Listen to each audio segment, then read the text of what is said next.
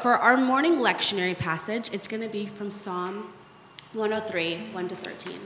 And it says, Bless the Lord, O my soul, and all that is within me, bless his holy name. Bless the Lord, O my soul, and forget not all his benefits, who forgives all your iniquities, who heals all your diseases, who redeems your life from the pit who crowns you with steadfast love and mercy, who satisfies you with good so that your youth is renewed like the eagles. The Lord works righteousness and justice for all who are oppressed. He made known his way to Moses, his acts to the people of Israel. The Lord is merciful and gracious and slow to anger and abounding in steadfast love. And he will not always chide, nor will he keep his anger forever. He does not deal with us according to our sin, nor repay us according to our iniquities. For as high as the heavens are above the earth, so great is his steadfast love towards those who fear him. As far as the east is from the west, so far has he removed our transgressions from us. And as a father shows compassion to his children, so the Lord shows compassion to those who fear him. And so, Father God, we just stand this morning in the light and the love of who you are. We thank you that you are a compassionate Father and God, and that your love is overwhelming and incomprehensible. Lord, we thank you that you are walking us through this season with guidance and grace, that you are giving us what we need for the day, that you are always a God that is attentive to our needs. Lord, we thank you that you are far more compassionate and graceful than we could ever have imagined. That you don't look at our sin when you see us, but you see us as your children. And so, Lord, we just pray a special blessing over everyone hearing this service this morning, that they may know that they are loved and seen by you. Lord, we just pray off any ideas that the enemy has ever given us that we can't come to you and that you don't love us because we're not perfect. Lord, we thank you that you are a God who loves imperfect things and that you sent your Son to prove so.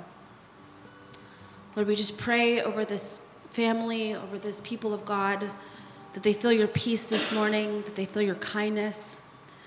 We pray down distractions. May kids start to chill out and get curious about the service. May the coffee start to work. May families start to settle down and just truly be present with you this morning. We just love you and we exalt you, and you are such a good God. And so thank you for meeting with us this morning. And in your holy name we pray. Amen. And so, Father God, we just sing about your goodness. And we find ourselves in the tension of what we see in the world and what we know to be true in the Spirit. Lord, there is chaos and there is pain and there is hurt. And it almost seems audacious to say that the goodness of God can be seen, but Lord, we thank you that you invite us into this divine work to see your hand. And so, Lord, we bring before you hundreds of requests silently in our hearts. We bring before you news lines that make no sense. God, we pray for the universal church and its members and its mission. That you draw near to the Christians overseas being persecuted on the daily for their faith in you, Lord. Lord, that you are a God that is tangible and felt in their hearts and in their communities. We pray for the Pakistani man who is facing execution this week simply for declaring who you are, Lord. We pray for his family and his community that they are strengthened. Lord, we pray for the brokenness in Florida for the pastor and his wife who were killed. And unnecessary violence, Lord, that you draw near to their families and give them some type of peace or understanding as they wrestle through their grief. Lord, hear our prayer and for the world and all of those in it, for the fires that have been raging in California and Oregon and Washington, and for the lives that have been displaced, for the land that has been lost and the animals. And Lord, we just pray into that situation that you are there And we know that you are there, Lord. We thank you for the relentless work of volunteers and firefighters who are choosing to be separate from those who they love in order to do a good work, Lord, that your hand is there and miracles are seen, Lord. We just pray for peace on the earth. God, we just pray in the midst of all of this chaos that you are known, especially in Congo for the gold mine that was collapsed and the 50 who were feared dead. Lord, draw near to them. For their families who were waiting on the other side for a phone call that will change their life. For the men who are in there praying, Lord, that they know that you are so close. We pray for rescue and victory. Lord, hear our prayer. And for the welfare in Smyrna and in Cobb County, Lord, we pray for teachers and parents as they begin to move back into meeting. Be with the anxieties that come with that. Be with the organization that needs to come with that. Lord, just draw near to everyone as they begin to transition into what we call the new normal. Give guidance in that situation and for the family that was hurt in the collapse of the parking deck in Midtown, Lord, that you are there for speedy recovery.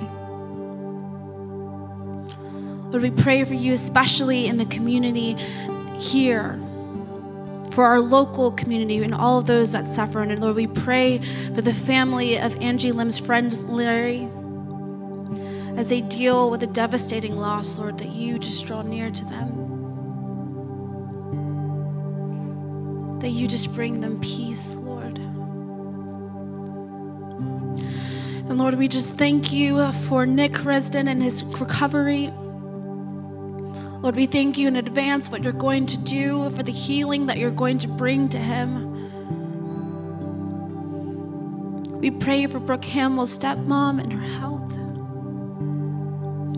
God, we are a community with many needs and many worries and anxieties, and you are a God with big hands, and you ask them to lay, lay them in your hand, Lord. So we just do that in faith.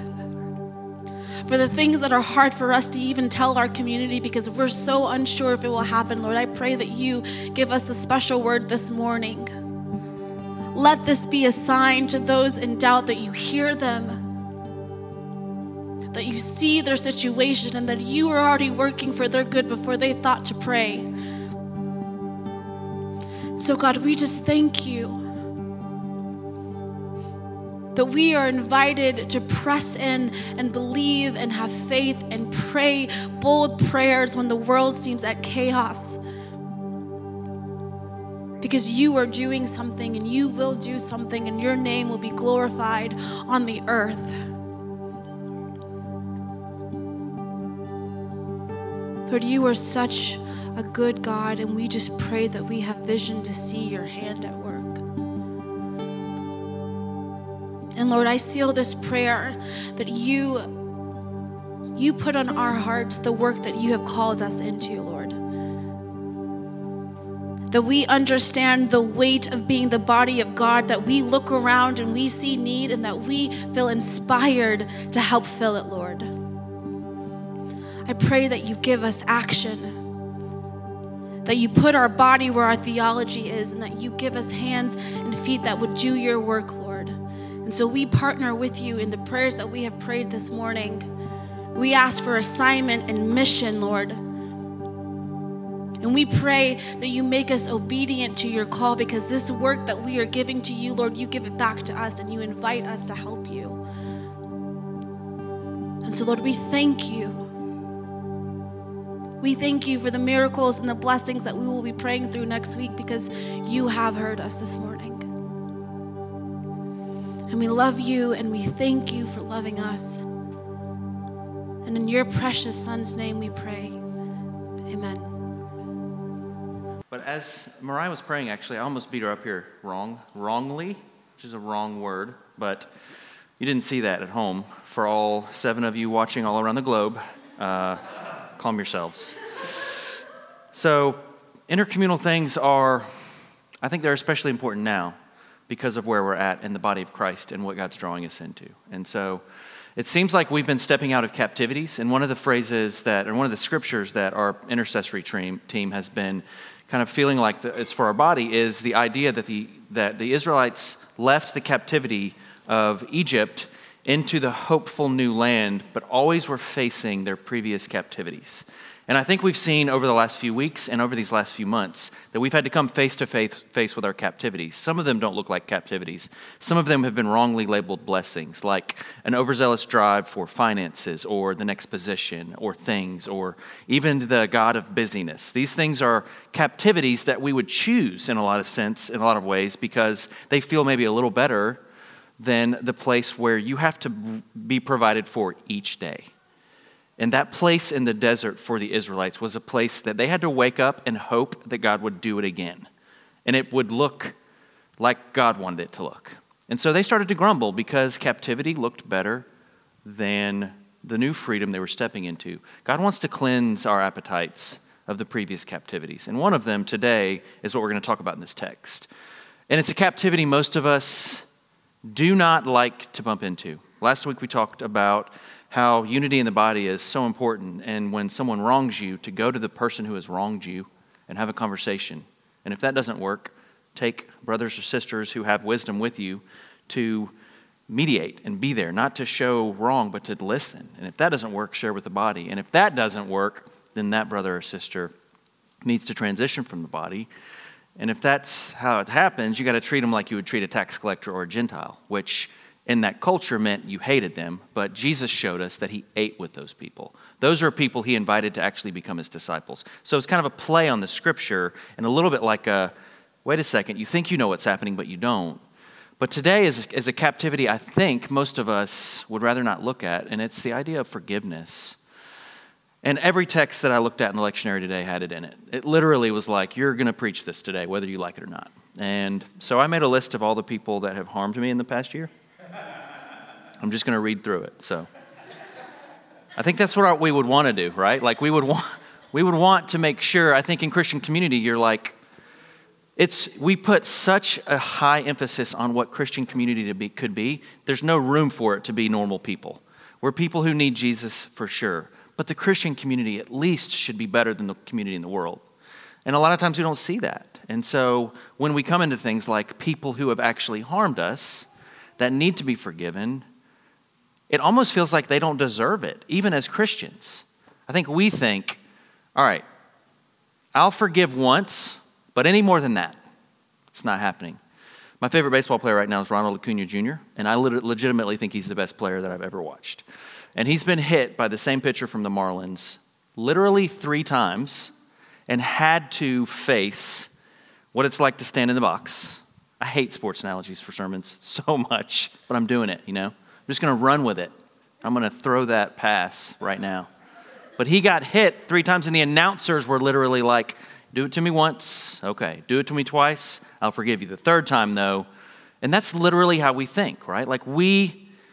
We are okay with making space for forgiveness, but forgiveness as a baseline for actually what is built and what is being built in community as a baseline, for non forgiveness to be the exception that's not something we're comfortable with.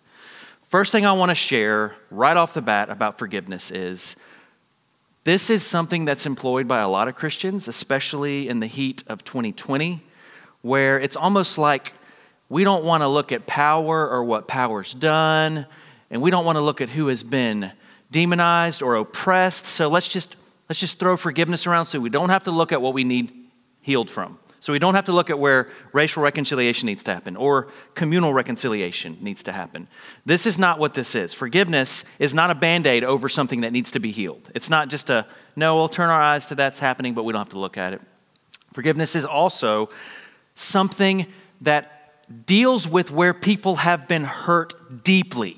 So when we're talking about true forgiveness, we're looking at situations where people have been truly wronged. and it's not enough to just say, well, forgive them. So if you're a spouse of someone who is harming or hurting you, it's not enough to say, well, forgive them and just go back. That's not okay. If you're a part of our society that has been literally harmed for hundreds of years, it's not okay to say we're going to see this systemic racism that's here and not not speak to it like it truly is. That's not okay. That's not what this is. But it also isn't the idea that we can be judge and justice only. So, if it's not just those things, today I'm hoping that this passage, which is crazy, and you've all heard it, you've heard it so many times, right? Who knows just a little bit apart about this text that talks about how many times you, you should forgive someone? How many times should you do it? 70 times 7 or 7 times 70 or there's so many different ways people are saying this is literally presented. So today when I read this, I do want you to start with the idea this is not just individually for you. This is for the community of God, right? This is for all of us because I think this is the core of the entire gospel. So, this content today, it's not just a thing for you to intake so that you can forgive your dad or your mom or your ex boyfriend or ex girlfriend or that roommate that did you wrong or the person who's doing you wrong right now. It is the foundation for how Christian community is built. It should be noticeable right? It's when you enter Christian community, if the most notable things are our political differences, it's not working. It should be noticeable that this is a part of our every conversation, right? And so I'm going to read you Matthew 18, 21 through 35. It's going to be up there, back there, and in your hearts where you've memorized it. It says this Then Peter came up and said to him, Lord, how often will my brother sin against me and I forgive him? As many as seven times? Jesus said to him, I do not say to you seven times, but 77 times. Therefore, the kingdom of heaven may be compared to a king who wished to settle accounts with his servants. When he began to settle, one was brought to him who owed him 10,000 talents. And since he could not pay, his master ordered him to be sold with his wife and his children and all that he had, and payment to be made. Ouch, that's a lot. So the servant fell on his knees, imploring him, Have patience with me, I will pay you everything. And out of pity for him, the master of that servant released him and forgave him a debt, the debt. But when that same servant went out, he found one of his fellow servants who owed him a hundred denarii. And seizing him, he began to choke him, saying, Pay what you owe. So this fellow servant fell down and pleaded with him, Have patience with me, and I will, I will pay you. He refused and went and put him into prison until he should pay the debt. When his fellow servants saw what had taken place, they were greatly distressed, and they went and reported to their master all that had taken place. Then his master summoned him and said to him, You wicked servant, I forgave all that debt because you pleaded with me. And should not you have had mercy on your fellow servant as I had mercy on you? And in anger, his master delivered him to the jailers until he should pay all his debt. So also my heavenly Father will do to every one of you if you do not forgive your brother from your heart. And the Lord's people said, Amen. So good, right?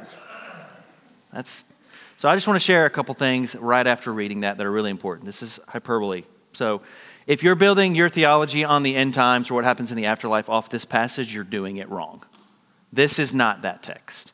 This is such emphatic extremes, it's not real. And and and Jesus is wanting people to know that. How much is this number in this culture and in this language? It's the highest possible number that can be written.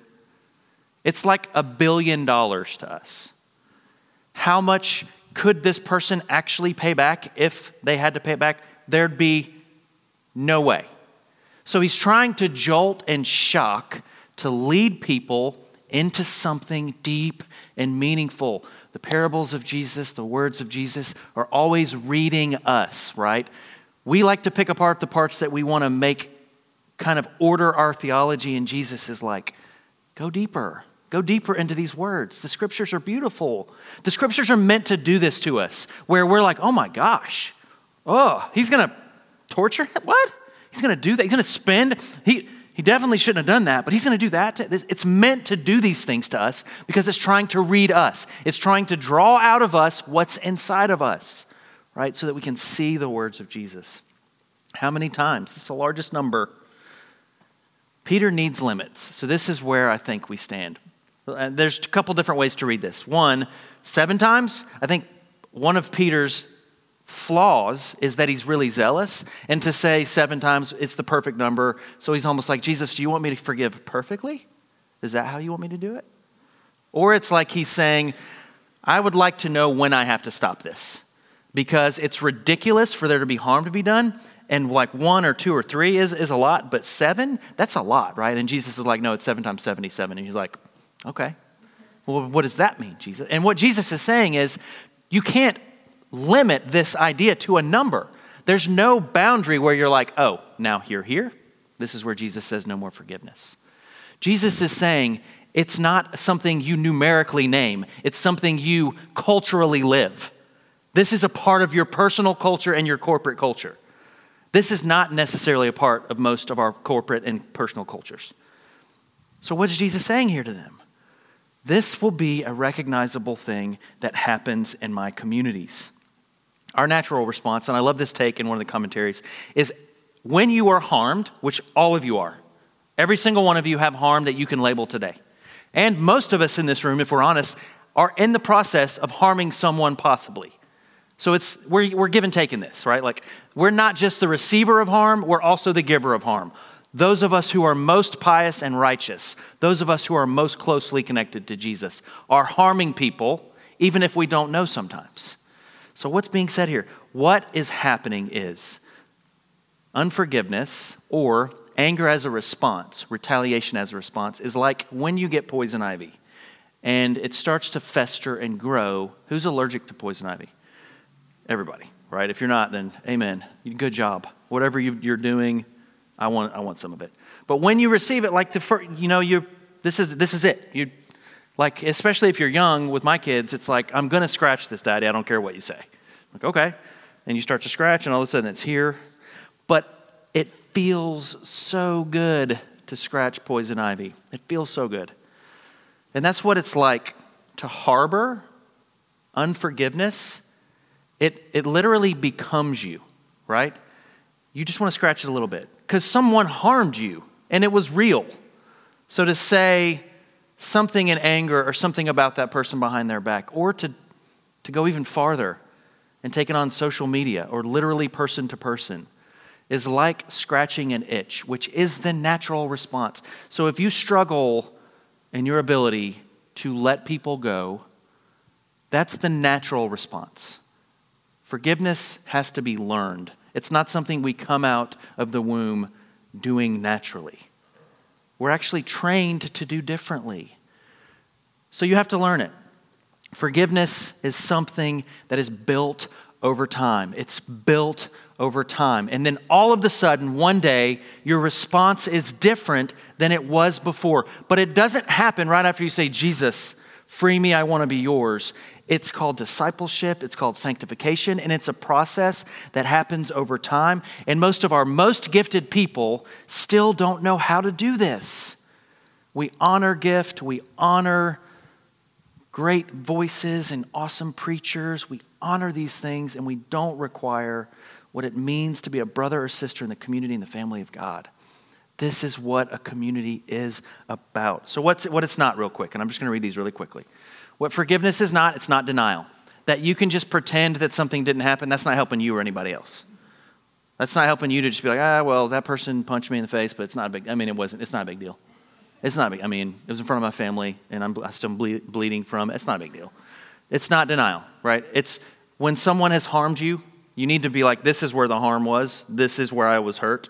It's got to be like that. You can't pretend. It's not a detour or a shortcut. The work of forgiveness is not avoiding reconciliation that needs to happen, right? This is what the church maybe is doing in America right now. Like, we don't really need to look at those issues.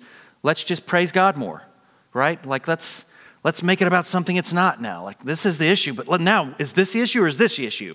It's really this. And now you're like, what are you doing? Like, let's just look at the thing we need to ask forgiveness for. Wouldn't it just be awesome if we were like, we did it? Sorry. It's not a detour or a shortcut to not have to own your own stuff. It's not synonymous with healing and reconciliation. In fact, forgiveness is the very beginning point of healing and reconciliation. And if you need to forgive someone or need to be forgiven, you understand that to be true. It doesn't just happen like that. You still have to be around a person that harmed you and you have to figure out how to navigate that. You still have to not retaliate when they do a thing that's normal and then you're just overreacting about your past wounds. Like that's totally, that's what this guy does. I pretend like it's not there. And that's not quick and easy. Like the, the work of reconciliation it goes at the speed of Jesus. Jesus was not driving a Ferrari around Jerusalem. Did I say Ferrari? That's, I don't even know what that's a combination of. Ferrari? Ferrari is the first word. Priority? Audi? Huh? We'll see. He wasn't the pace of Jesus, right? He traveled on foot from community to community and he had real time relationships with people, and dinners lasted like eight hours.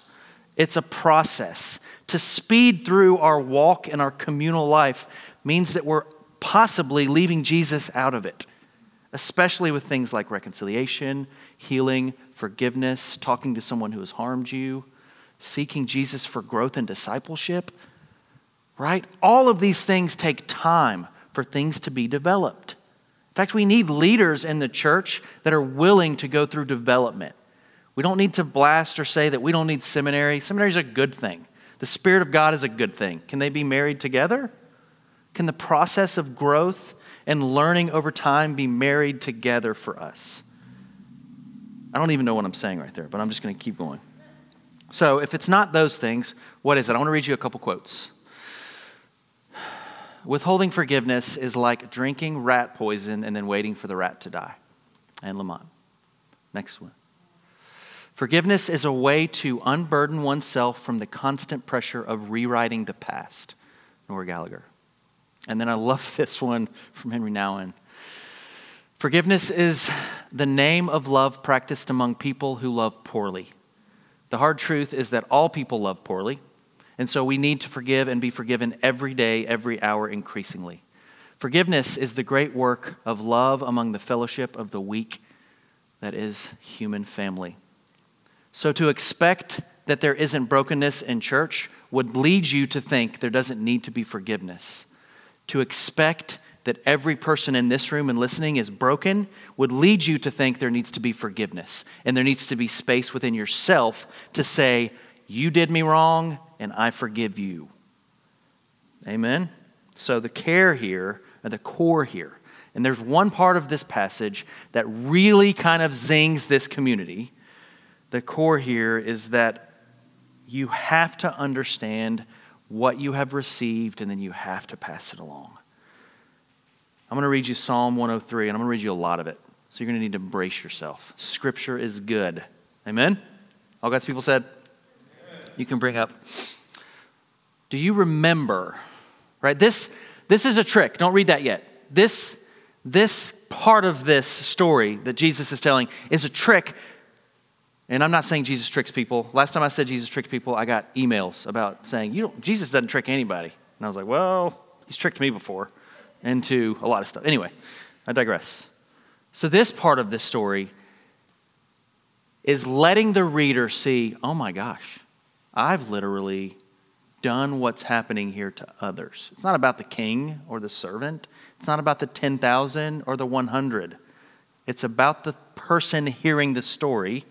And the question being asked is Do you even understand what you have received?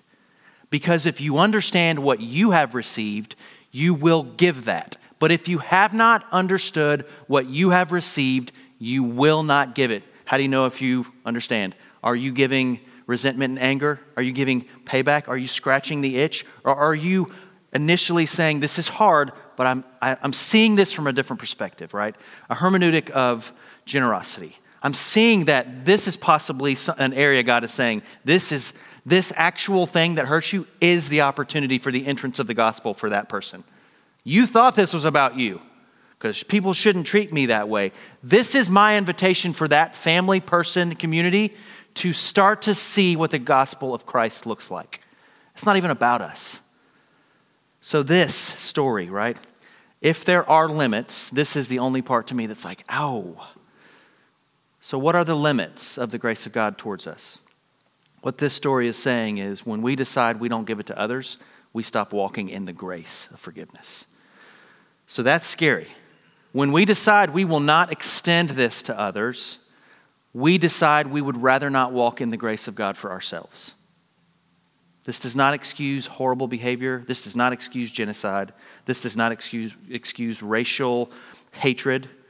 This is an invitation to us to see that the gospel message for us means that we will walk into those hard places where forgiveness is needed and offer it. How many times? 70 times 7, maybe? Because I'd probably count that out.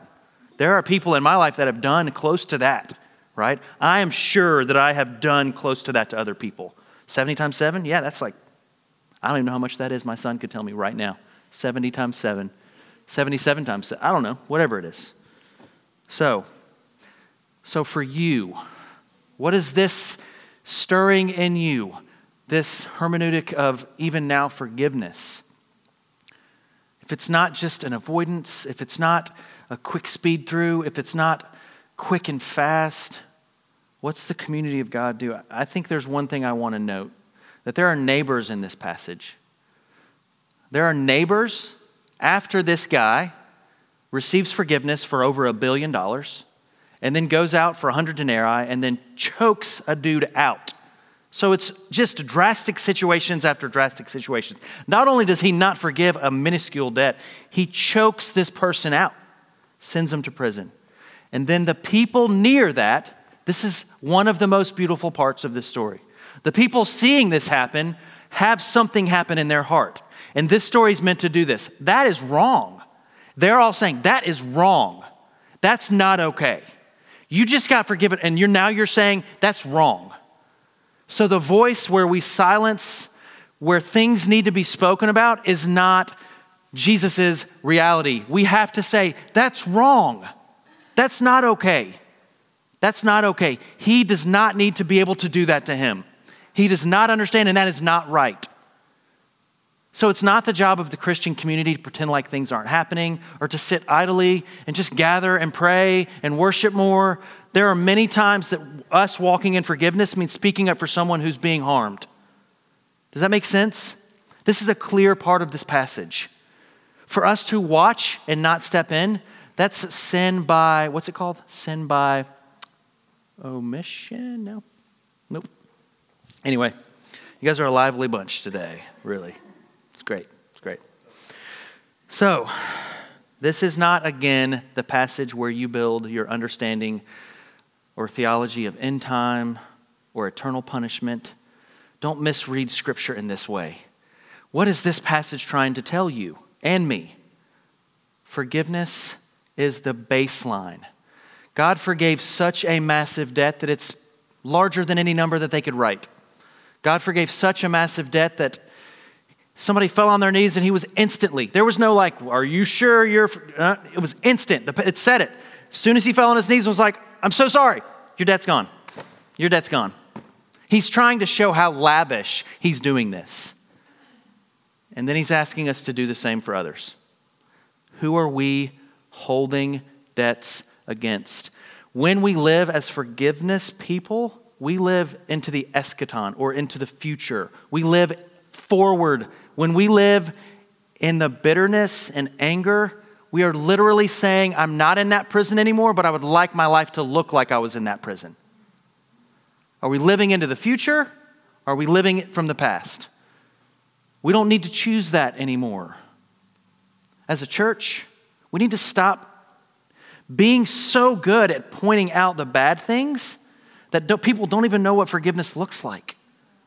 Like, this is one of the first generations where I think we've been taught so much to speak truth to power that there's no end. It's just, and it's fun. Twitter, right? Like the seven things that are trending right now, I haven't even looked, are the things that are happening negative and people are calling it out. And that is good if it leads to the reconciliation of Christ or to the benefit of helping someone else out. But you cannot remove Jesus from this process. Jesus is the baseline. This story is about Jesus and what he did. This is about how he lavishly came and loved us. If we haven't experienced that as our own, we can't give it. And if we're only giving the other, push pause. Ask Him to invite your heart into a place of reconciliation. It will be slow and sloppy. It will cause you to have weird conversations. You will have to bump into prisons within your own heart you don't know how to handle without brother or sister. The community of God will be present for you. They won't understand it all the time. Scripture won't be super clear at times about it. You'll feel confused and lost at times because you've learned to hide behind these things and you feel shame because of some of these things. And some of us still believe the harms about us are us. So there's so many layers to this, right? It's not just a you choose forgiveness and hey, go get them. It's not. But it's a decision that we are forgiving people. And ultimately, at the end of the day, if I've decided I won't anymore, then I've just told Jesus, like Peter did, there needs to be a limit. And that's not Jesus' work. Jesus is asking us to show how to be this. What does our culture need? It needs a confessing people. It needs a people of repentance, not because those are hard, scary, bad things, but they are beautiful. Have you ever been forgiven truly by someone you've harmed? Can you express what that feels like? I can, because I've harmed people. And to see truly in someone else's eyes that they forgive me, it frees me. But to know that someone is withholding that from you, to know that the church could withhold that from one another, is a reality. So the choice is by the Spirit of God to be led into new lands with milk and honey, where we don't choose the oppression of our past or the cages we decided to live in, but we choose the eschaton, the future that Jesus, a forgiveness, a kingdom that has all tribes and all languages and all speaking and all worshiping. We're moving towards that, not backwards. Please let this be a challenge that draws you deeply into community. We need the community of God to stand in its rightful place. We need people to fight for how hard it is to live this out. We have to be seasoned with Jesus' words because they live in us, and we've experienced the grace to what it means to be fully forgiven when we deserved punishment. This is truth. Jesus is truth. Jesus is truth. Jesus is truth. Jesus is truth. If you would mind, just close your eyes. Jesus is truth. Jesus is truth. If we can't land in that spot, we're going to be very confused.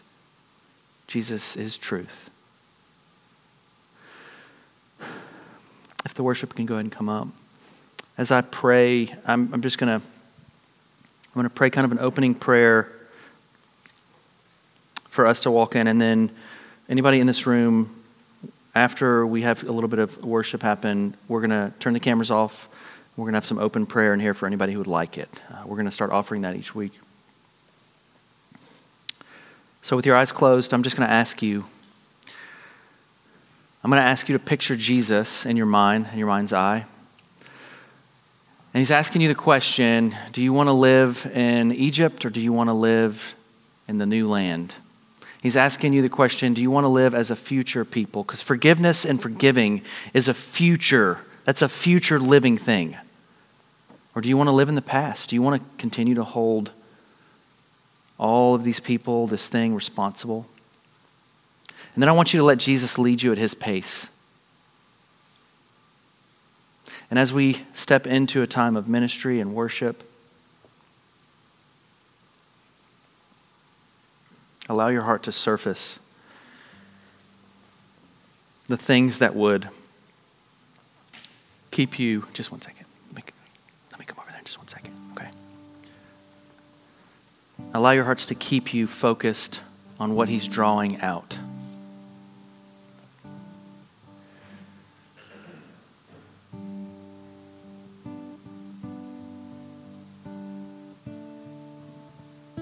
I get a sense that people, your first instinct is to think about where you've been wronged. Jesus is the healer. And I think, secondly, the thing that's going to surface is a person that Jesus wants to help you learn how to forgive. A community, you need to learn how to forgive.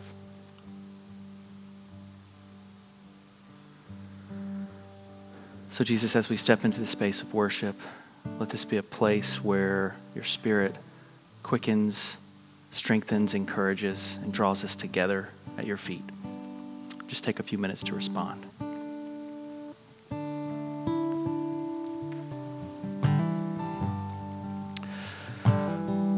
So we're going to close out online right now, and I'm just going to pray over you, Jesus, that you would make your face to shine upon anyone listening to this pod or this uh, this video this week, that they would sense your nearness and how your grace lavishly envelops every bit as, as much of anything else that's there, and to walk into that as people who walk into this world carrying it.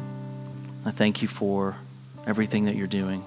In Jesus' name. I do want to invite you next Tuesday to our prayer and worship night. It will be a time of seeking and a time of the presence of God, and so it will be in the table. And then this Wednesday night, we'll have a community gathering at Bronner that we hope to see you at. Love you guys. We'll see you next week. Thank you again for joining us today, and please visit our website at rivercitysmyrna.com.